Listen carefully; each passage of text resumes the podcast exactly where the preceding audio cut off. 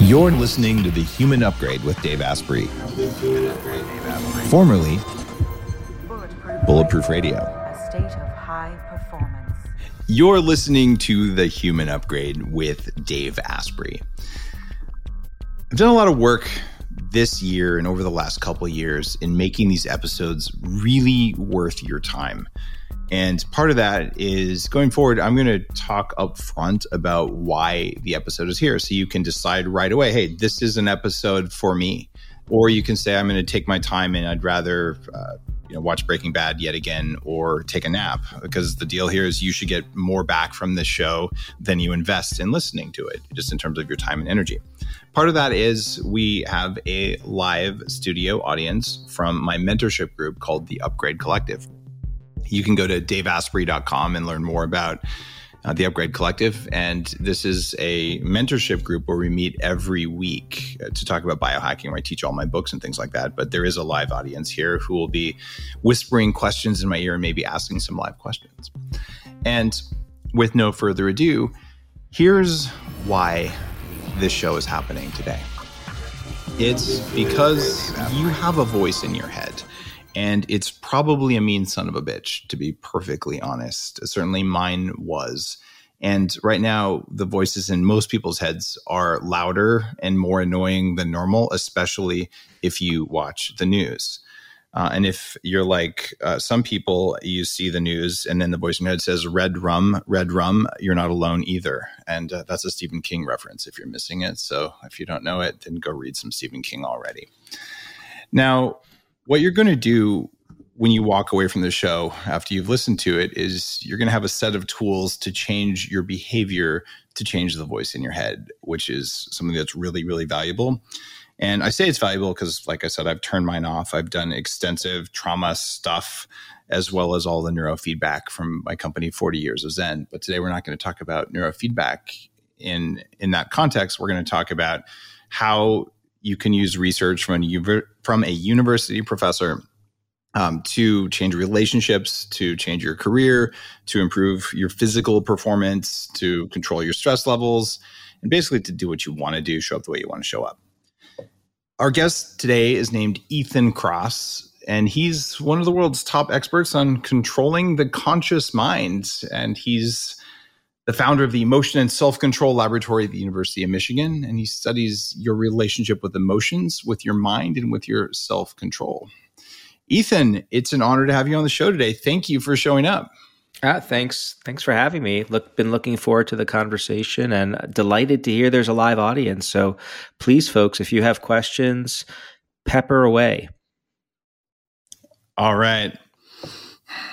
So, what was the voice in your head saying when I read all those cool things you've done? You know, the voice was totally quiet. I was just listening to what you were saying. uh, it was not. It was not activated. Thankfully, so I didn't stoke your ego and get, "Oh, look at me! I'm such a big professor." None of the none of that happened. I, I try to not not think not put too much into any of that, and you know, if I do, I can hear my mom my mom's voice very easily, just reminding me about how sometimes I'm a little bleep. So uh, I hear you. Uh, so that's cool. So that means that it works.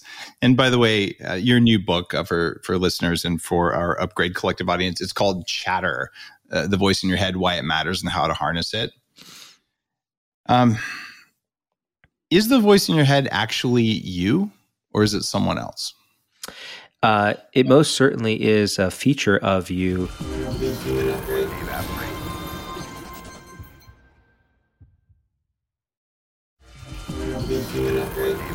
Is the voice in your head actually you, or is it someone else? Uh, it most certainly is a feature of you. So when I use the term voice in our head, what, what I'm talking about is our ability to silently use language to reflect on our lives. And you know, it's interesting. Several years ago, there was there was a brouhaha on the internet about whether whether some people don't have an inner voice. And when you think about what we know about silently using language, the answer to that question is like, does some people not have it? No, everyone has an inner voice. We just may use it differently. So we use our inner voice to do lots of really important things. It's not only, uh, I forget, did you describe it as the the the bastard. What was your favorite phrase for using? Uh, like I said, mean son of a bitch. Mean son yeah. of a bitch. Okay, yeah, yeah. Everyone, has, it's funny. Lots of people have pet names for their their inner voices. Um, um, it, it's not always a mean son of a bitch. We evolved the ability to silently use language for a reason. So let me just rattle off a couple of of the key functions it serves because they're really quite astounding.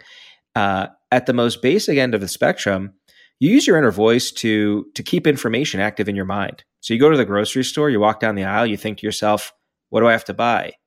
Eggs, cheese, yogurt, coffee, butter." You're priming me here with your drink. Right? That's you using your inner voice, right? It's part of our working memory system, a basic system of the human mind that you need to navigate the world effectively. Then we use our inner voice to do other things like coach ourselves through problems. When I'm exercising, I'm constantly, come on, you know, three more sets, 10, 9, 8. We use our inner voice to simulate and plan before an interview. People will often think, hey, what are they going to ask me? And then how am I going to respond? And we do that in our head, that we run that simulation. And that's an amazing thing to be able to do. And then finally, we use our inner voice to, to, to tell stories, you know, bad things happen in our life, we experience adversity. When that happens, we often turn inward to try to make sense of that adversity, come up with a story that gives us a sense of who we are. And we use our inner voice to do that too. So these are all the wonderful things that your inner voice can do for you. And it's why when people tell me, Hey, Kross, I got this son of a bitch in my head, shut it up, get rid of my inner voice. My answer to them is always, you don't want to get rid of your inner voice. You want to figure out how can you harness it? How can you harness its dark, bastardly side, which is what I call chatter. That's the dark manifestation. Yeah, the, the mean part of it, right? That's the mean part of it. It's it's the mean part, the self disparaging, the anxiety provoking, mm-hmm. the depre- the depressogenic side. What happens with chatter is when we experience problems, we we've got this amazing tool this voice in our head so we try to activate it but we don't use it effectively instead we start getting stuck in a negative thought loop we worry we catastrophize we ruminate and getting stuck in those negative thought loops getting stuck in that chatter i think this is one of the big problems we face as a culture because I know what it does to us. It makes it hard for us to think. It creates problems in our relationships and it undermines our health. And so that's the problematic terrain we're dealing with. Um, and, you know, that's where we start doing our research to figure out hey, what are the science based tools we can use to really harness that chatter? So there's a mean part and there's a useful part um, of the the voice in your head and you've studied how to turn the mean part into a more useful, maybe kinder part. Is that a, a good way to to sum your life's work? yeah, yeah, I would say I would say more productive. You know, it's interesting. Um, sometimes, you know, we hear a lot about um, being kind to ourselves. Uh, hey, I'm a big proponent of being kind to myself. Self compassion is great.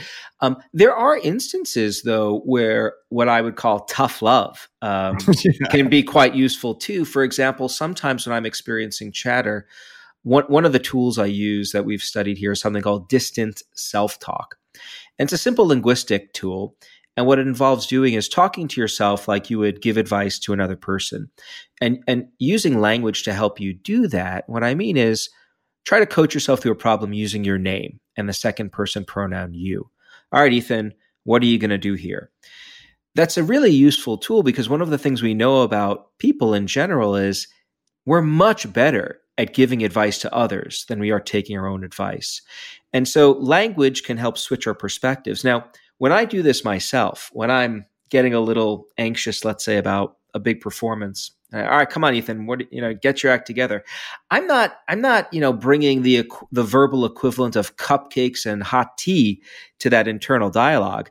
I'm channeling my high school wrestling coach who's telling me, you did this before, suck it up, you're going to do it again, and you are going to nail it. And that's a little bit different from just be you know it's it's it's, it's being supportive but it's not not mm-hmm. just it's not unadulterated warmth per se i think there's a time and place for that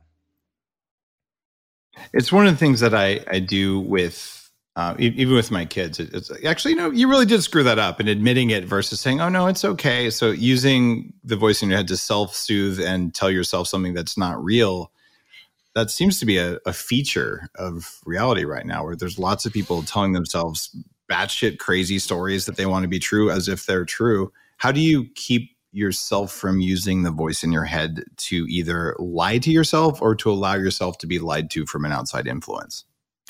Well, you know, I think I think having a really good understanding of the role that negativity plays in our lives can be really useful. It's interesting. I've been talking about about this content, this book for quite a quite a few months now.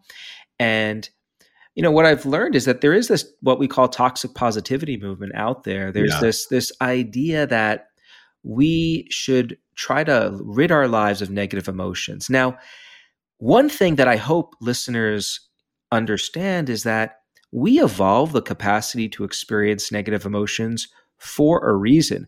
Negative emotions in small doses are elegantly adaptive. If I don't experience a little ping of anxiety before a big presentation, those are the presentations that don't go off spectacularly well. So when I have a little bit of those butterflies, that that energize me energizes me in ways that allow me to really um, now the routine.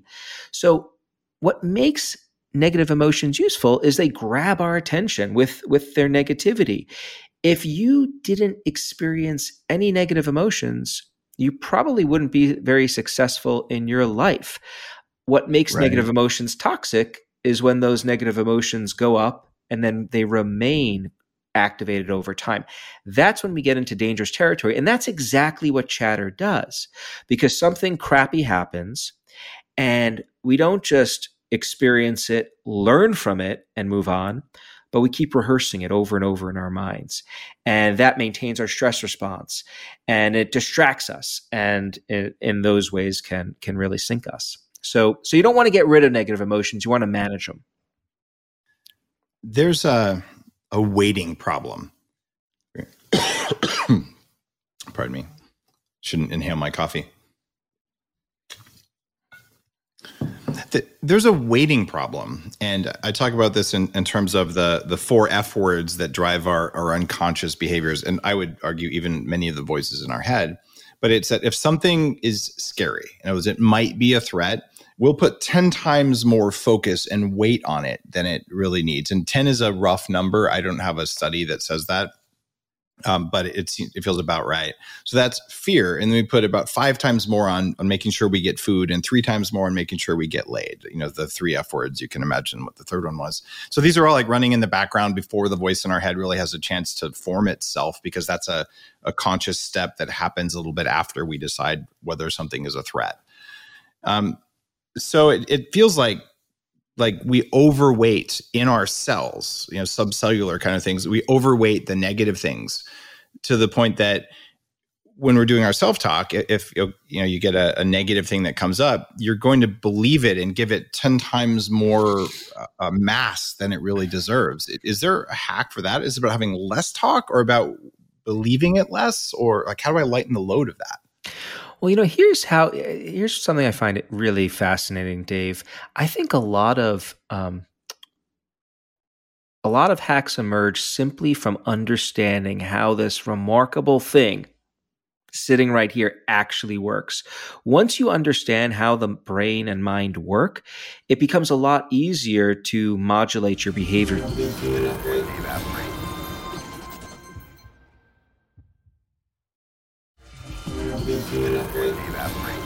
Once you understand how the brain and mind work, it becomes a lot easier to modulate your behavior. So what you're describing is this oh, this bias we have. Um, there's a there's a phrase I like to use: uh, "Bad is stronger than good," and we know that from lots and lots of research that we are much much more sensitive to the potential bad things in our lives than the good things. I can I can um, you know when I teach. Um, really large classes, I can three, let's say there are 300 students in the class. I can get 299 glowing reviews and one person, oh, yeah. one, one little, you know, gives me the crappy response. And, you know, I'm up all night talking to my wife. Do you believe that? What if it? we overweight the negative. And now there is an evolutionary reason for why we do this because the negative stuff, if we go back to, to cave person days, is the stuff that can kill us. The positive stuff feels good, but isn't going to necessarily wipe us out. So we have this negativity bias. Knowing that, just knowing that, I think is step one, is very powerful because what it means is when those reviews come in, I know that I'm going to overweight the negative, and that then allows me to start discounting it. So, that I would argue, I think just knowing about how all of this works, knowing what does it even mean to have a voice in your head? Does the fact that you can hear your mom's voice right now, if I asked you to imagine your mom telling you to, you know, clean up your room, can, can you can you conjure up some representation of your mom in your mind? Um, I I certainly I certainly can. I've done a huge amount of you know forgiveness and family systems work and all that stuff. So I, I don't usually, in fact, I would say I don't ever hear my parents' voices in my head anymore. Well, it doesn't matter what what the what the person is. I'm I just using conjure it. Though, you yeah. can conjure it. The whole point yeah. here is that some people don't understand how that works. Like that's a that's a perfectly well functioning brain. The fact that you can simulate different voices, nothing yeah. wrong with you. That's the human mind. So, um, so you know, one of the reasons I wrote this book was really to open up the hood and just explain how the heck does all this work. You know, if you experience chatter, what does that say about you? What it says about you is that you're a human being. Welcome to the human condition, and um, and and then you know, give people some tools to manage it.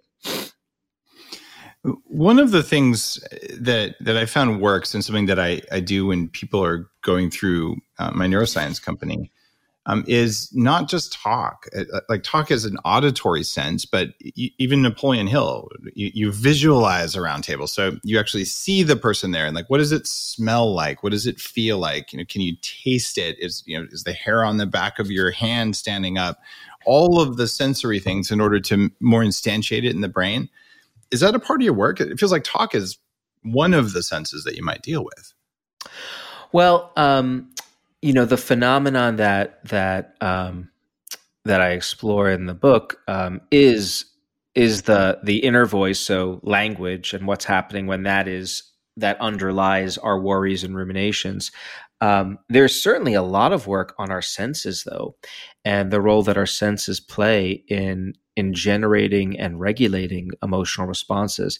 Um, I think that's a fascinating line of work, and it's it's interesting because our senses are so foundational, and there are automatic links, as as you're no doubt aware, between our senses and networks in the brain that generate emotional responses. So, you know, when you smell a particular odor, or um, or encode an affectionate touch, or um, or hear a threatening sound, there are direct inputs from those sensory systems to brain regions that are involved in generating emotional responses, like the amygdala, uh, just as one one example. Um, that bypasses all conscious thinking, and so if you can think strategically about how to harness your senses, that's another tool that you can use to manage your emotional life. Um, I'll, I'll, give you a very quick anecdote to this effect. I think about it often. A couple of weeks ago, before it, um, before the tundra descended on Michigan, where I live, my uh, my uh, my my youngest daughter was playing little league soccer, and I love just watching her play and coaching her from the sidelines. Uh, and so the whole family was going to the game, but the mood in the car, like she didn't, you know, it was an early game. She didn't, she wasn't really into it. And so what did I do? I turned on a song. Uh, it was it was you know a pump up song journey if you, you like that kind of thing don't uh, stop uh, believing there you go i did it it's classic very you know maybe corny but hey it works within five seconds all of us were bouncing within the car. I pull up to the soccer field and she's like, you know, a, a, horse out of the gates. Right, the door opens, you know, she runs on the field and it was great. That's music, right? That's another kind of sensory right. sensory hack. So so, you know, think about the playlists that you feel that you can expose yourself to if you're feeling down. Um, sensory system is is a very powerful tool, I think, for augmenting our emotional reactions. What if the the chatter, the voice in your head, is actually playing Nine Inch Nails songs repeatedly, or some other equally negative thing? Uh, uh, what is the deal with recurring music that you hate in your head? I don't have that anymore. It was a common thing for me. Yeah, yeah, like getting is like a, a an earworm, an earworm, as I think what they're what they're often called. Um, well, you know that's really interesting. What you what you want to do ideally is is so one way to think about this is imagine you've got attention, right? We we all have a certain amount of attention, but it's limited. And so if Nine Inch Nails is consuming your attention, what you want to do is find a way to take that mental flashlight, if you will, and put it on something else. So doing something engaging can often like, be useful. Like or well, you know, I'm not going to go there, but I'll let the, I'll, I'll allow you that to discuss that with your with your students after the like, like, what's going to get that out of your head? Something worse, of course. um, well, Nine Inch Nails obviously has some lyrics that stretch in stretch in that direction. They um, sure do you know uh, try some other other music um, you know uh, would be an immediate uh, so like some Eminem. Oh wait, no, that's equally dark. I'm, I'm, I'm thinking I'm thinking right I'm thinking Taylor Swift is probably safer territory for the crowds that I hang out with. There you go, Taylor Swift. It is all right. I'll have to have her on the show to to sing a happy song for the voices in our heads. There you go. Uh, she actually she actually talks about the voices in her head. She could sing one of those. She really does. Actually, it's kind of cool. Um, I love it when when famous people are willing to to talk about their inner inner life. But how do you know it's not all bullshit? Like, okay, this is what I see, but everyone puts on their Instagram filters and all that stuff, and I could be sitting here saying I don't really have this negative voice in my head, um, but maybe I'm lying. I actually had a real problem with it for a lot of my life. I I really feel like I don't, but maybe I'm deceiving myself or maybe I'm deceiving you. Like, how do you as a researcher know whether people are just you know telling themselves toxic positivity? Well, um, the terrain. I, I, must say, in our studies, um, in the studies that we do, it's it's pretty uncommon to find people who don't have um, experiences with chatter. It's a it's a pretty common experience, and people are further often really motivated to to learn about how to manage it because it is so incredibly um, distressing and disabling. So, um, so we haven't really had issues with people telling us that they, you know, like in, in, in We'll often induce chatter in our studies by stressing people out. So we'll try to take control of the situation. And mm. there are mm. lots of tools we have at our disposal for doing that in a in a relatively humane way. We, we actually we op- we have to get the chatter going a little bit to study how to manage it. Um, but that's one way that we can address this is by just hand delivering the chatter to you. Um, and then we have lots of ways of measuring indirectly um, the degree to which people are becoming agitated. So we do look at what they tell us because I think um, subjectivity and and self reports is a really valuable piece of information. But we'll also look at physiological responding how their blood pressure and heart rate is reacting to what we're asking them to do. We'll do brain scanning studies.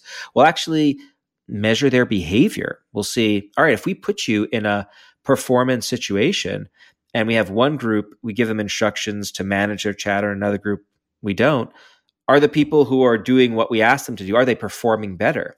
So there are lots of ways we try to triangulate on what we think is truth. If you're including physiology and brain scans I mean, that's very objective and i know very well if i have a heart rate variability monitor or eeg electrodes in fact part of the the whole 40 years of zen uh, program is showing someone what their negative self chatter does because suddenly their brainwaves crash and they shift from one state to another and they become um, less coherent. And like well there you go. You know it's funny that happens every time you think about your mom. Like you think you might want to let that go already? But yeah. um, you, you, talk about time travel in, in your book or mental time travel which, which is a really powerful way uh, that i've found um, in, in my own experiences to to deal with the voice in my head can you walk listeners through what is mental time travel. How do you use that to make the voice in your head behave itself? Yeah, it's one of my go to strategies um, as well. And what it involves doing is the following when you're experiencing chatter, when that negative voice is acting up, we tend to zoom in on the problem at hand to the exclusion of everything else going on in our lives. We're fixated on the thing that is driving that negative voice. And so broadening our perspective in that instance can be really helpful. And mental time travel is one way to do that. So rather than focusing on how annoyed I am and irritated about that email exchange I just had, and did I say the wrong thing, and are they going to escalate? I think to myself, how am I going to feel about this tomorrow, or a week from now, or a month from now, or a year from now? When you engage in that mm-hmm. mental simulation, when you transport yourself in time and then think about how you're going to feel about this one incident, what often happens is we realize that as awful as what we're experiencing is right now, it's temporary. It'll eventually pass because most of the things that trouble us, not all, but most of those things do eventually fade with time. And when we become aware of that, that does something really powerful for the human mind. It gives it hope, and hope's a powerful antidote to um, a chatter prone uh, psychology. Now, that's going into the future. You can also go into the past. And I actually do this a lot with uh, the, the COVID 19 pandemic. You know, it's, oh God, we're back to quarantining and blah, blah, mm-hmm. blah. When is it going to end? I think, well, this stinks, but what about the Spanish flu? Pandemic of 1918. Yeah, the, the, real pandemics where people died in l- large numbers, those ones? Like That's as a right. percent? That's like exactly 30% right. of the population? Yeah. That's right. Or the, or the bubonic plague. Like it was so much worse. And guess what? It was so much worse. And we survived. We're here today. There now, you go. That just broadens the scope and that ability to step outside that zoomed in narrow view of our circumstances that is something that human beings are uniquely equipped to do. It's there waiting for people to do it.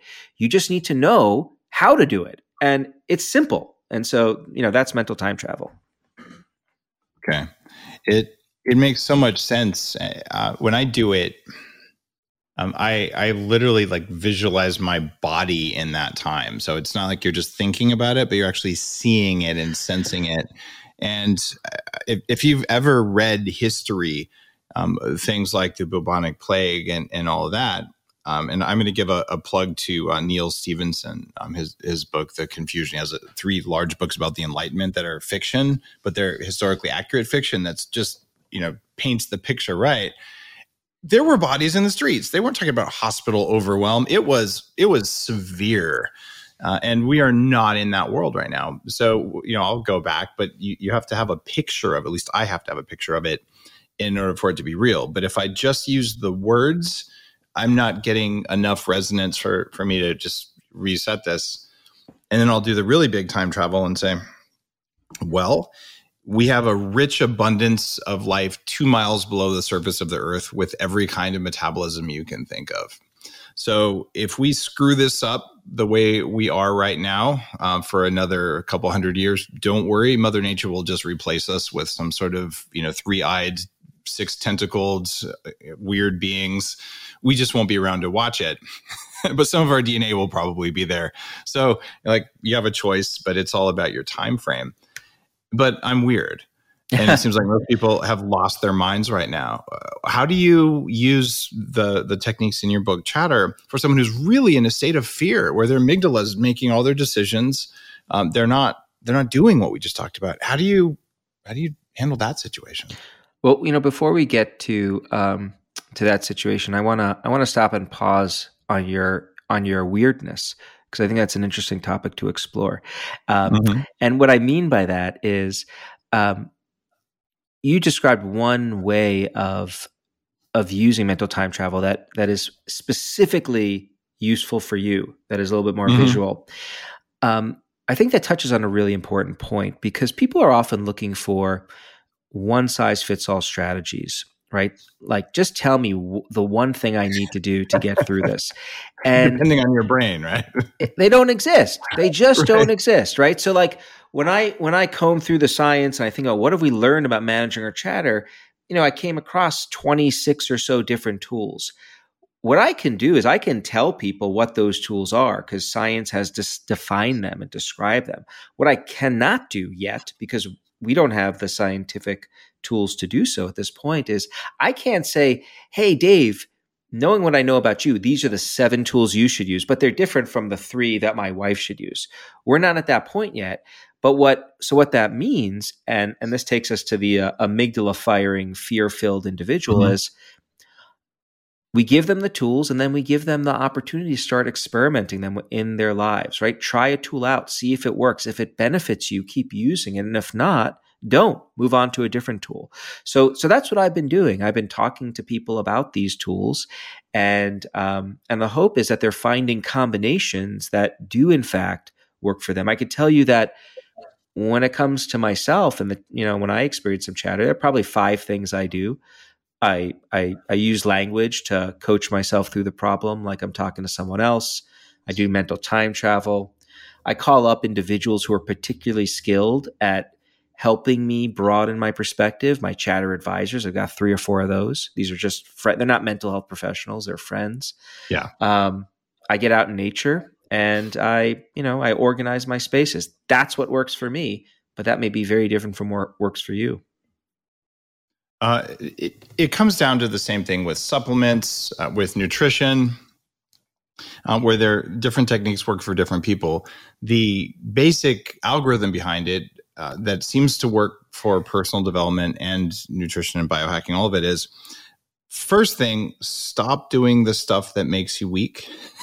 and then do the things that make you strong right so it's removing the burdens uh, toning down the negative voice in your head uh, before you necessarily say I'm going to do something that that strengthens me. So a, a lot of us though are going to naturally say, "Well, I'm just going to you know, lift more." Like, well, maybe you could set down the 50 pounds of crap you're carrying on your back before you decide you want to lift more, mm-hmm. right? So that algorithm has always worked for me and for the the many many followers of the show and, and all my other books. Does that jive for you for personal development? Uh, it, it, are there times when you just need to go do good stuff and not worry about all the bad stuff, or is it more like let's just drop some weight? Well, what makes chatter um, a little sticky in this regard is the stickiness of chatter.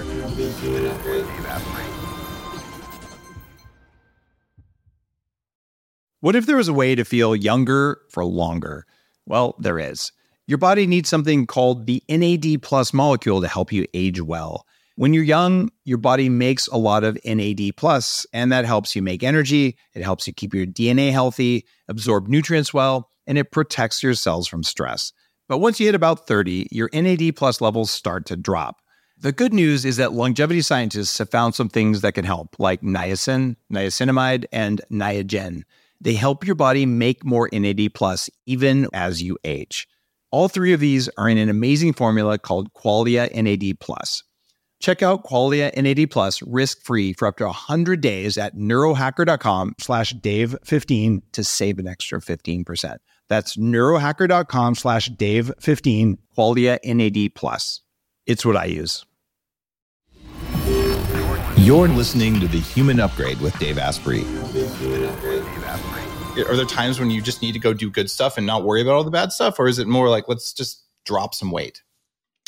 Well, what makes chatter um, a little sticky in this regard is the stickiness of chatter. So if you're not, it's hard to tell people to when and studies have looked at this when you tell them just stop worrying about this, stop ruminating. Yeah.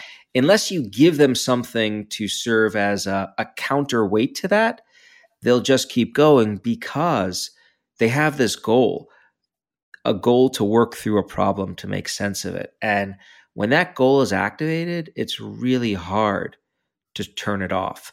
Um, and so, so that's where these other kinds of ways of channeling that energy become very helpful. Okay, I I like that.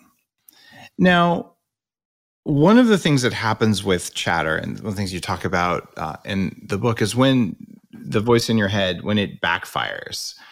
Um, you know, maybe you take out aggression on other people, uh, for instance. Um, what's going on with that and what are the counter strategies to to make sure that you don't you know yell at your kids or you know cancel someone you don't even know on social media yeah well, what what what off one of the ways that um, so chatter can create friction in our relationships with others and there there are two key pathways through which this works um, one thing that happens is we when we're experiencing chatter we're often motivated to to share it with other people to talk about it because we want to get help um, there are a couple of exceptions to to that rule. We tend to not want to talk about certain forms of trauma or shame. But Mhm. but usually we want to get it out. Um, but because the chatter keeps playing, we just find someone to talk to, and then we keep on talking about it over and over and over again. And and that can have the effect of pushing away people who really care about us because there's only so much that they can listen to before we start to bring them down as well. And so that creates a feedback loop of we push other people away and then we feel isolated and rejected in return, which isn't very good. Um, the other way it can harm our relationships is by leading us to what we call displace our emotion or take out our frustration on someone else. And, the way this works is I'm experiencing chatter, I'm at my computer, and I'm trying to get through a couple of emails. My daughter comes in and she's like, Dad, I want to tell you about what happened. Not right now. I got to finish up. And of course, she doesn't wait for me to finish up, but she innocently chimes in again. And then I unload on her, right? She becomes mm. a target that I could take the emotion out on. And that's not good for relationships either. So, um, you know, the, the tools for managing that are the same as for managing the other features of chatter. If you, if you nip the chatter in the bud, then these relational problems, these health problems, these thinking and performance problems, they all are minimized. Um, so the tools aren't very different, but um, but chatter certainly has lots of negative effects. Part of your research and part of what you write about in the book is that when people spend more time on social media, they overshare, they turn on social comparison hardware, and they become miserable. Tell me more about why that chain happens. Well, social media is really adds a whole new layer to the study of, of of the inner voice because it's really the inner voice becoming the the outer outer voice. If you look at some platforms, they actually encourage you. The prompt says, "Hey, write down what is on your mind," and um, and that can get us into trouble in a few different ways. Now, I, I do want to be clear. I don't think social media is de facto toxic. There are ways of there are ways of interacting with it that are helpful. Um, one thing that social media does is it makes it easier for us to just express our emotions, our frustration in a very unfiltered way. There are no empathy cues on many platforms, right? So as I'm talking to you right now, I'm getting information from your face. My, it's hitting my sensory system. It's leading me to constrain how I'm talking to you, right? Um, if I say something hurtful, I'm going to see that in your face and modify my behavior accordingly. That doesn't exist on social media. So that makes it easier for us to do things like cyberbully and troll, which are um, really quite harmful for the targets of those behaviors and, and, and also have negative um, effects on the people who are perpetuating the behavior too. Uh, the, the other way social media can create chatter, though, is we have so much ownership over our ability to present ourselves in social media. We have this ability to curate the way we present ourselves in these glorified ways. And when you're logging into Instagram or and and seeing all these amazing images of other people's lives and you have full access to the ordinariness of your own life, that can lead you to feel envy, even when you know that other people are curating their feeds, right? You still know, but Right. it is so acute. The sensory impact of this is so strong that you still you still can feel bad, um, and that can be problematic too if you're spending a lot of time on um, on these sites, especially if you're someone who's prone to making social comparisons. So you know you want to be careful. So Robert Greene, uh, who I think is one of the the modern day masters of of just human behavior in general, the guy who wrote Forty Eight Laws of Power and many other books, um, came on the show and he talked about the antidote for envy uh, and how to know when you're when you're experiencing it, which is the same as social comparison. Um, you know, okay, are they better or worse than me? And his his antidote was visualize yourself as the other person and how happy the other person would be how grateful they would be for whatever good thing happened and that that tends to turn off the social comparison switch and replace it with gratitude Hmm. Given all of your research and what you know about the voice in the head good strategy bad strategy Did, can we modify it can we improve it Um, well, I think it's a really interesting strategy. It's it's one that I would love to. You know, it, there may well be some data on it. If there isn't, someone should do a study to test it. he tends to be pretty data driven, but also historical precedent driven. So that that came from the laws of human nature. His I would say his opus, his most recent book.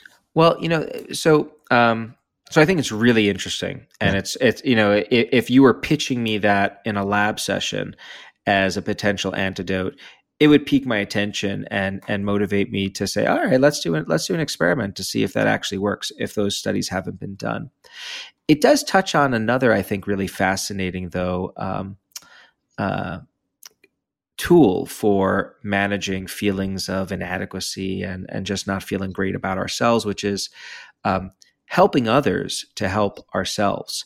Uh, there's a lot of work showing that actually one of the best ways to feel better about your own life is to help another individual.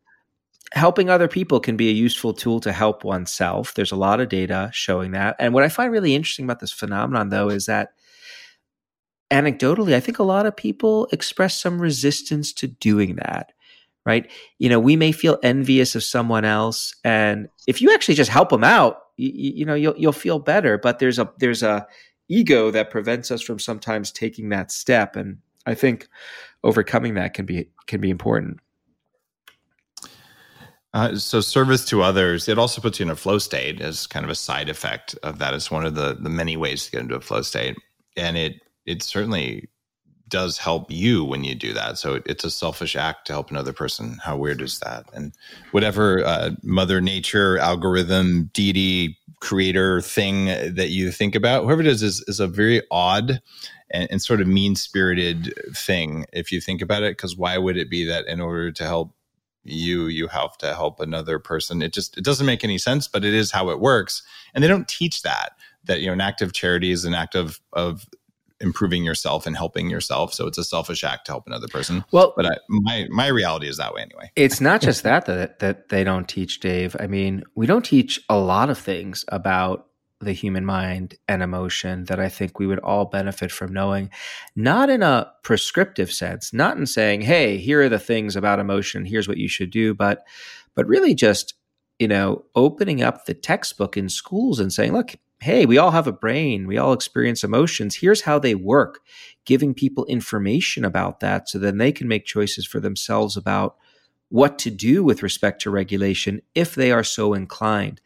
I, I spend a lot of time thinking about this issue. Um, you know, I find it remarkable because when you think about what we teach our kids, we teach them about information that we think is going to serve them well in this world that they're about to step into once they become an adult. And, mm-hmm. you know, we, we teach them about things like the digestive system. I always pick on the digestive system um, in this example, but it's relevant here because I remember learning about the digestive system. And the one finding that stuck with me all these years is peristalsis, how food gets from one hole to the other. Really cool. I mean, amazing feat of the body. But if you ask me how many times have I had occasion to use that information in my adult life, the answer is not zero. There have been two specific incidents. um, incident is maybe the wrong word. Um, they both involve my daughters. Both of them independently asked me how they can swallow food upside down. I had the answer. I was able to tell them that. But that's it. Then you think about things like anxiety, anger, depression, joy, love, empathy. I mean, these concepts that speak to the richness of our experiences navigating this world. Why aren't we teaching people about how those work, about what they are, what's going on in our minds and brains when we're experiencing those states, and how can you amplify or diminish them if you so choose? Uh, that to me um, is a big, a big mystery, and um, and so I hope moving forward it changes. Uh, one of the most successful parenting things I ever did was when one of my kids was probably five or six and was just having a lot of emotions and kids just have random emotions as they're developing stuff. And I, I said well oh this is great. You're having some emotions. Can you draw a picture of them? So it was just a way to to get uh, to get her to, to, think about and just to, to have an observer of the emotion instead of being and it, and it, it turns out there was this great picture of the emotion with colors and all this kind of stuff and it totally allowed the study and, and the experience of it. And, and I think it was great. And I think if they did that sort of thing in all of these things, all right, let's just look at how this part of it works. But it's entirely suppressed and not talked about. I, I can't, I don't think I've ever seen any classes on that uh, in my own experience. And even for the kids, they talk about behavior and kindness, but they don't really talk about, you know, all the, the dark stuff that happens. Are you hopeful this is going to change in the next little while, or is it just I, I am. I, am trying to make it happen. Um, you know, we've we've I've been working over the years with um, curriculum designers to develop um, curricula that teach kids about the mind in this regard, about what emotions are, how they work, how they can be managed. Again, not not prescriptively, but descriptively. Just laying out what we know about these issues and then leaving it up to people to do what they want with it. My feeling is if you're motivated to reduce your chatter and regulate your negative emotions, you'll likely avail yourself of these tools. But you know, I, am not going to tell you when to do that. I think that oversteps in this in this context. Um, so we've developed these curricula. We've pilot tested them. We're actually getting ready to do a massive study with thousands of high school students in Georgia oh, wow. to to assess what effect it has on people on these high school kids over time. So um, so I, I, I do think the culture is increasingly receptive to the importance of these ideas, and um, I think part of the reason is we see that they can make a difference in people's lives. I was just about to ask about uh, high school and, and age suitability for these these tools. Like, how young can you be uh, in order to start making use of, of an understanding of chatter? Well, you know, I think we're, we're we we targeted in our in these intervention curriculum studies that we're doing. We targeted um, junior high slash high school. Um, these are times that are rife with emotion and and chatter, um, so they make sense. Uh, a lot of the tools that I talk about, not all of them, but there is some developmental evidence for for for many of these tools. Um, so it makes sense to look at how they work there. I think going earlier can be really useful too. You would we want to just tread carefully with respect to how you do that. You don't want to start talking about chatter necessarily if it doesn't really exist yet. Um, mm-hmm. But you know, if you look at things like Sesame Street or Daniel Tiger, those are programs that I think th- that is where you're getting this kind of education right now um, because those programs are talking about these big feelings and what you can do to manage them. And um, you know, the tool you described with your daughter, I think was you say it was your daughter. Um, yep. Your, yeah. Like you know, that's a distancing tool. Um, we study that, and it's a really useful tool. That ability to to adopt an observer perspective, like that can be very helpful when people are struggling with big emotions. And so, those are the kinds of things that would be taught, I think, at a younger age. So I, I, am hoping that you succeed with this study in high schoolers uh, because there's so much emotional development happening. The prefrontal cortex isn't quite baked yet to to cause that. So you, you see these these huge swings, and also just to be comfortable that that you know, that's normal and healthy. But there are some things you talk about in your book that aren't necessarily normal and healthy that also cause chatter. And one of those, one I've dealt with a lot, um, is uh, PTSD. So, how do you know if you're dealing with a clinical thing like anxiety or PTSD versus a voice in your head? Is, is it a question of degree of the voice? Is it a traumatic brain thing? What's going on in, in drawing the line there? Yeah, it, it, it is usually a an um, a matter of of degree. So, how long is the chatter lasting?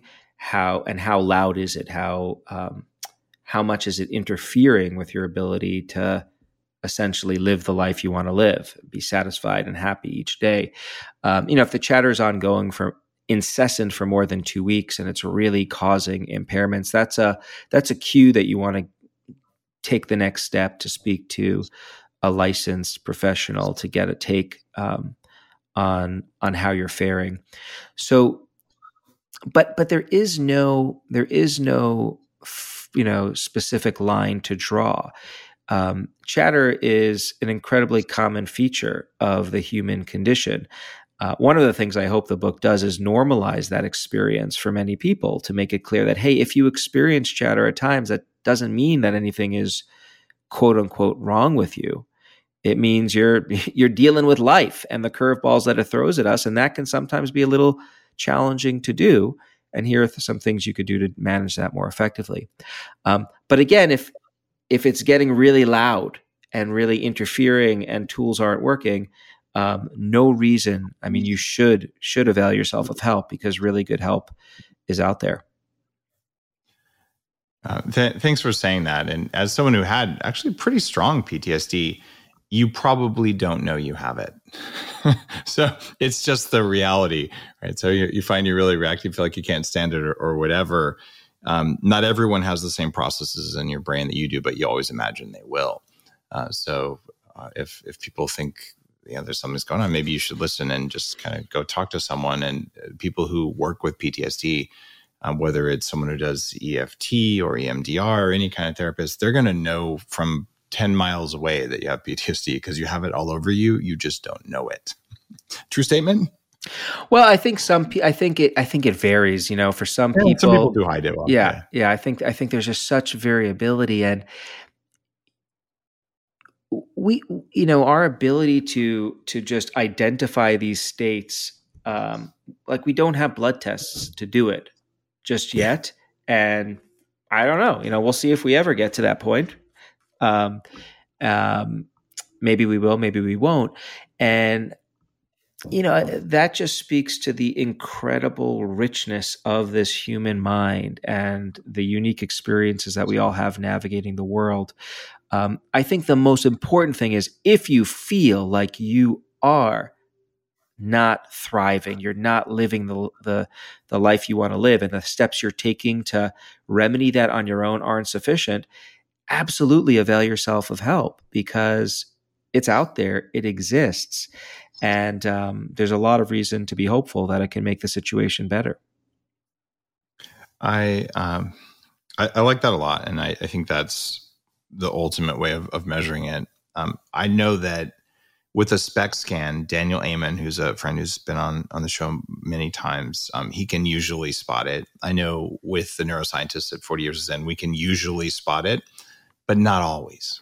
Right. So to your point, that there are some sometimes when you won't, but much of the time you can. And, and a really good therapist can probably feel it in a in an hour long conversation. They're trained to see the signs. But yeah, you're right. Some people are are sneakier than others, including me. Um, when I went in to see a psychiatrist uh, in my 20s, um, because I recognized something was going on, uh, he didn't believe me. And when he saw my SPECT scan results, he, he just said, You have the best camouflage of anyone I've ever met. You, you, don't present to someone with the brain you have. I'm like, Yeah, it's a little bit of work to run that human emulation mode thing with all the chaos in there. Uh, and um, I've since changed my brain quite a lot. So I, I'm don't have to do any of that stuff anymore. But it was it was tough. And one of the things that motivates me to have the show and to talk with you about this stuff is that I was probably a, a relatively far out in the spectrum of things there, but there's a lot of people listening who have some of that going on, and it's not that hard to fix it if you look at it. Um, and you said something else in the book that I thought was profound. I wanted to dig in uh, with you about, and you talk about how when people are upset, that they over focus on receiving empathy like oh i feel your pain rather than like finding well here's what to do about it. So we kind of stop thinking and start just wanting a giant virtual hug. Why does that happen with chatter and what do we do about that? So we, we don't actually solve the problem. We just you know, want to feel good yeah there's a there's a a strong um, tendency that many of us have to want to just vent our emotions, just express them to other people and let it out. This is, a, you know, our culture tells us that this is a good idea, and it has for for quite a while. This this idea goes back to Aristotle, um, was popularized by Freud, and has stuck around ever since. And what we know about chatter and other people is that other people can be an amazing asset when it comes to our chatter apropos what we just talked about with respect to getting help if you're really suffering. Um, but they can also be a liability if they don't know what they're doing. Um, yeah. So, so here's how it works. Um, if all you do is vent in a conversation with someone else, that can be really good for strengthening the friendship bonds or relational bonds between two people. It feels good to know that there's someone out there that's willing to take the time to to hear about my problems and and to connect with me empathically. Like that feels good. But if all we do is vent or what i often call co-ruminate right? He said what? Oh my god. Yeah i was so pissed off. Back and forth ping-ponging back and forth. That just keeps all the negativity active. So you're just rehearsing all the bad stuff. You're not actually reframing how you're thinking about this in any constructive way that allows you to move on the best kinds of conversations about chatter do two things. First, they the person you're talking to does allow you to express your emotions to a to a point, right? They let you they they learn about what you're going through. They they empathize, they validate. But then at a certain point in the conversation, they start working with you to try to help you reframe that experience. Now, there is an art to doing this well. Uh, there's an art because mm-hmm. it goes back to I think the theme of this conversation with you today, which is that we're all different. And depending on the person and the situation that you're struggling with, some people may need more time just expressing before they're ready to shift into getting that perspective advice from their friends. So you want to feel that out. So, you know, if my wife comes to me with a problem, I'll, I'll listen empathically, actively, and at some point I'll say, I "Totally get it. Hey, I have an idea. Can I can I share it with you?" And sometimes she'll say, "No, I'm not done. Let me keep going." and then I'll just let her keep talking. In other situations, I'll say that, "Hey, can I offer you my advice?" Please tell me what to do. I, that's why I'm talking. So you want to feel that out. And the take home here for listeners, is, you know, like how can you use this science in your life? I think it's very straightforward and very potentially powerful. Number one, think really carefully about who you call for chatter support. Right? Yes. Right. Don't just call anyone. Great. Right? Like I there are many people who I love, I care about. I never talk to them about my chatter because they just they don't help and make it worse. They're They'll like amplify it. They're, exactly. There are three or four people in my life who are incredibly skilled at doing what I just described for me listening and then helping to broaden my perspective. They're not trained clinicians. They have the intuition for how to do this and and they do it well.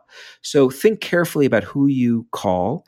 And then on the flip side, use this science as a roadmap for giving good chatter support to others. So when someone comes to you to talk about something that they're struggling with, don't just get them to talk about it over and over and over again, but listen and then and then try to help broaden their perspective. And so that gives you the potential to be a better advisor to others as well.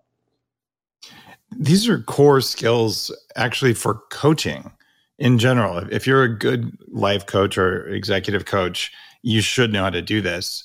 And we have a few of the human potential institute coaches um, in the audience here um, like uh, like larry um, and this is my coaching program where we've, we've taught uh, more than a thousand coaches over the past eight or so years.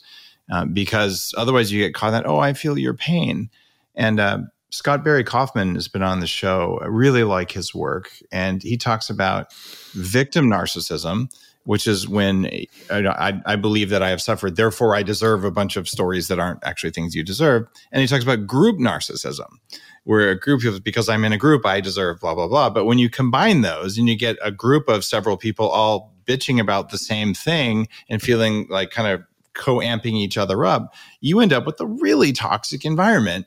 And then you you walk out, so I didn't get what I deserved, and now I'm even more upset. And then it just amplifies and amplifies, and pretty soon you just have like screwed up social situations that we don't need. That's right. That's right. And there is a seductive allure to getting yourself in those kinds of situations because of those because of those relational bonds that are satisfied by venting and co-ruminating about things like it feels good to know that you feel the same way about this problem we both can't stand this son of a bleep who said this about us right like there's something but that doesn't help solve the problem and so so actually like when i'm trying to get input on issues that i'm struggling with I, I want to see it from all of the different angles. I want to see was I the jackass in that situation, perhaps? Like it's happened, right? And I want to know if, you know, I, I don't want to just be pandered to. I, I want to actually get to the bottom of this situation in a way that's going to help me resolve it. Because that's what this is all about, right? The chatter persists when we haven't resolved this thing that's bugging us. And I want to get to the bottom of it. And that's what this kind of coaching team, if you have it, this board of advisors that I would advocate we would all benefit from, um, has a potential to help us do. Um, th- thanks for saying that. It, it's it, it's such a good way of putting it. What about our our physical environment? Uh, so I, I, know that if I eat bad food, uh, I you know have a couple shots of sake uh, with whatever. the next day, the voice in my head is is not only forgetful but mean. Uh, or if I'm in, uh, you know, the a boring cubicle environment with bad lighting and bad air, uh, like a typical office, I don't really have that happy, nice voice in my head. Uh, what are your recommendations around changing what's outside of you to get the results you want inside of you? Um, this is some of the most fascinating uh, research that I reviewed when I was, you know, writing the book. Um, I, I, I just love this idea that we can influence the conversations we have with ourselves by changing our physical environments. And there are a few different pathways through which you could do this. So I'll, I'll rattle, rattle, them off in short order. Um, one thing you could do is is something that I realized I, I had been doing for much of my life, but not realizing it. So uh, I'm not a particularly organized guy. The office looks okay here, but I do a lot of these interviews. Usually, um, and if you could look right over here, you would see a pile of papers and books, and um, maybe it's the same why, for you. Why do you why do you think behind me there's all this cool tech gear? Because on the other side of the tech gear is like piles of weird vitamins. There you go. There you go. So you can you can sympathize. You know, usually clothing on the floor in the bedroom and dishes, all that stuff. Um, when I experience chatter, though, I, have always done something unusual for me. I, I, clean, I organize. You know, I put things away really carefully. And and what we've learned, and there's science behind this, a lot of it, is that when you're experiencing chatter, you feel like you don't have control. Your mind is racing; it's in control of you. And human beings, we love control, right? We like to know that the world is predictable and ordered. Organizing your space allows you to compensate for not feeling in control because you're or, you are exerting control around you. And so that's one thing you could do proactively when you find yourself beginning to worry or ruminate. Just tidy up, organize your space, um, make it more orderly. That's one thing you could do. Another thing is enhance your exposure to green spaces. Go for a walk in a safe, natural setting.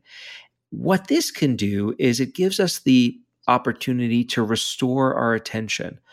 Our, our attention is, is limited. We only have so much of it. And one of the reasons why chatter can be so damaging is because it consumes our attention. Doesn't leave anything over to do the things that we often want to do, like our jobs or be good listeners to our friends or loved ones. What nature does is it it, ha- it acts like a, a recharger, if you will, because when you go for a walk in nature, you're surrounded by really interesting things trees and, and, and, and bushes and flowers. Now, they're interesting. You're not you're not like fixating on those surroundings like let me study the geometrical structure of that flower petal. Like that's not what we're doing. We're just kind of just taking it in, but our attention gently drifts onto those surroundings on those nature walks. And and it, it our attention is then captured by our natural surroundings. And that gives us the opportunity to restore this attention in ways that can be helpful. The third and final way that you can try to benefit from your surroundings is by trying to seek out experiences that provide you with um, a sense of awe, that trigger this emotion of awe, which is an emotion we feel when we're in the presence of something vast and indescribable. So, an amazing sunset, um, a tree that's been living for hundreds of years. You could also get this in the human made world. I experience all when I walk down the streets of New York City and I look at these skyscrapers like, how the hell did we figure out how to build these structures? We used to live in these, you know, thatch roofed huts, and now we can build these mm-hmm. sky. Or, or when I think about the fact that we recently landed a a rover on Mars. I mean, come on. How did we figure out how to do interplanetary travel? I can't contemplate it. Here's what happens when you're experiencing awe it's the ultimate perspective broadener. When you're contemplating something vast and indescribable, you feel smaller. And when you feel smaller, we call this a shrinking of the self, so does your chatter. And so that's another way you can try to regulate yourself from the outside in. That's pretty much why I go to Burning Man in a nutshell. It, it's you experience a sense of awe of just things that are too improbable and amazing to really exist, but they do. And all of a sudden it flips a switch that lasts for months and months. Uh, same reason you might go to Yosemite or something like that. Um, but it's it's the real deal. That also leads us into ketamine, uh, psychedelic therapy, LSD. Stan Grof has been on the show talking about the, the rich history of that. In fact, I've done an event with him. What are the role of psychedelics in regulating the chatter in your head? Well, you know, we should know in a couple of years because there's a lot of research money that's being invested in this right now. Um, uh, you know, I, I, dipped into this literature very, very lightly when I was writing Chatter. And I say lightly because there wasn't a whole lot of rigorous research on this topic yet. That's that's about to change uh, very quickly because, as I said before, um, uh, in, there's a lot of money being devoted to doing this work. But it was interesting. There were some studies I came across that that described certain psychedelic experiences as sharing a number of features of the awe experience. And so, you know, this kind of perspective broadening experience, mm-hmm. this disillusionment of the self, the sense of getting distance from the self. And so, um, so, you know, I don't know, but I'm really eager to, to find out, um, what kinds of similarities there are between the self initiated, um, chatter attenuating experiences and the pharmacologically um, triggered versions of that as well. Uh, my sense is is that it, it's probably going to be beneficial, both because it increases BDNF, brain derived or uh, yeah, brain derived neurotrophic factor, stuff that makes the brain grow more easily, so you can have more synaptic plasticity, uh, and also the perspective thing that you write about in, in your book. Um, whether it's because you had an awe-inspiring experience, you did some holotropic breathing, or you went and you used a substance, whether it's legal where you are or not, depending. Um, but the rule that I came up with in, in my book Game Changers, one of like 46 rules that that made sense uh, from talking with a lot of people was was get outside your head. Like find some way to do that. And it can be just heavy duty breathing. It could be, you know, a sweat lodge. It, it doesn't have to be drugs. In fact, I think some of the drugs like ayahuasca probably have more risks than people talk about um, publicly, but that there's some value in somehow finding a way to get that perspective. What is your favorite way to get that perspective? I'm not saying your, what's your favorite drug at all. Just like what's your favorite way to get outside your own head? Um, I take a cocktail, um, but not not a not an alcoholic one. But it is a cocktail right. of tools. Um, okay, you know it it is it uh, you know it's it's using language. It's it's it's using distant self talk. Um, second person okay. pronouns names. Ethan, what are you doing? That gets me out of my head. It's like, oh my god, here I am giving advice to my buddy. That's my first line. I go out in nature. Um, that works too and I would say talking to other people and mental time travel. That's that's the that's the the foursome that I probably engage in most consistently, and usually for me that is enough to nip the chatter in the bud. Sometimes it's not if it's really an acute experience that I'm grappling with, and then I'll I'll do some other use some of the other tools. But um, but usually that does the trick. Okay, so those are your four favorites, and the the whole list from my notes from the book are these are ways to to calm down the chatter. There's distant self talk, imagine advising a friend, broadening your perspective, reframing your experience as a challenge, reinterpreting your body's response to the chatter, and then normalizing your experience of having the chatter. Did I miss any in there? That that covers. Um that covers some of the things you could do on your own. How many? That was six. I talk about like tw- there are like twenty six tools, and they're actually all listed okay. in the back of the book. So oh, that's right, the very very back. Okay, got it. I didn't want to go through twenty six. Yes, so. yeah, no, no, no. It's it's. Uh, I mean, it's it's not pleasant to to rattle them off like that. But here is the thing. So a lot of these tools are just different ways of getting perspective, but different tools work for different people exactly as you described before, you know, there are lots of ways of getting out of your head. There are lots of ways of getting perspective. And so, you know, the the parting note I always like to leave people with is um, learn about the tools and try them out and figure out which are the tools that work best for you. Use those, don't use the other ones. And then share the tools with other people because and encourage them to do the same because that's how we actually um, you know, start getting help with this um, massive problem that I think we face. Well, that that's the service to others. So when, when you share the tools with other people, you're actually benefiting yourself as well. And speaking of tools, the book is called Chatter, uh, the voice in our head, why it matters, how to harness it. But just remember Chatter, so you can look that up on on Amazon or wherever you like to buy books. And your website, Ethan Kross, E T H A N K R O S S dot com. That's right. Well, thank you for this uh, just intriguing conversation about something that we all know is there. Uh, we don't know how much of it is there in other people and whether ours is normal or not normal, um, or whether it even matters that it's normal or what normal is. So not only did we get to talk about it, you studied the heck out of this for a long period of time. And I'm extra grateful for the fact you're doing work with teenagers where this is probably going to have the most impact. I think that's incredible. So thank you, Ethan. Well, thanks for having me on for a, a, a truly stimulating conversation and um, look forward to doing it again. Um, count on it. And guys, if you read uh, Chatter, you actually would tip someone who makes you a cup of coffee, right? The way you tip an author is you leave a review. And as Ethan said, um, if you don't have something nice to say, don't say anything at all. I'm kidding. If it's really a really bad book, you should warn others. but um, most authors, like Ethan and me, we look at our reviews to see like how do we do, what should we do in our next book. So just take five seconds and leave a review because it actually matters. It's what motivates authors. So I'd ask you to do that. Book is called Chatter you have a problem with the voice in your head, read the book and maybe it'll change. See you all for the next episode. Thank you, Upgrade Collective members, for being in our live audience and suggesting questions along the way. I'll see you all on our next call. You're listening to The Human Upgrade with Dave Asprey.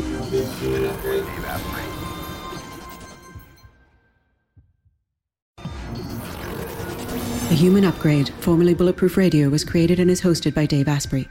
The information contained in this podcast is provided for informational purposes only and is not intended for the purposes of diagnosing, treating, curing, or preventing any disease. Before using any products referenced on the podcast, consult with your healthcare provider, carefully read all labels, and heed all directions and cautions that accompany the products. Information found or received through the podcast should not be used in place of a consultation or advice from a healthcare provider. If you suspect you have a medical problem or should you have any healthcare questions, please promptly call or see your healthcare provider. This podcast, including Dave Asprey and the producers, disclaim responsibility for any possible adverse effects from the use of information contained herein. Opinions of guests are their own, and this podcast does not endorse or accept responsibility for statements made by guests. This podcast does not make any representations or warranties about guest qualifications or credibility. This podcast may contain paid endorsements and advertisements for products or services. Individuals on this podcast may have a direct or indirect financial interest in products or services referred to herein. This podcast is owned by Bulletproof Media.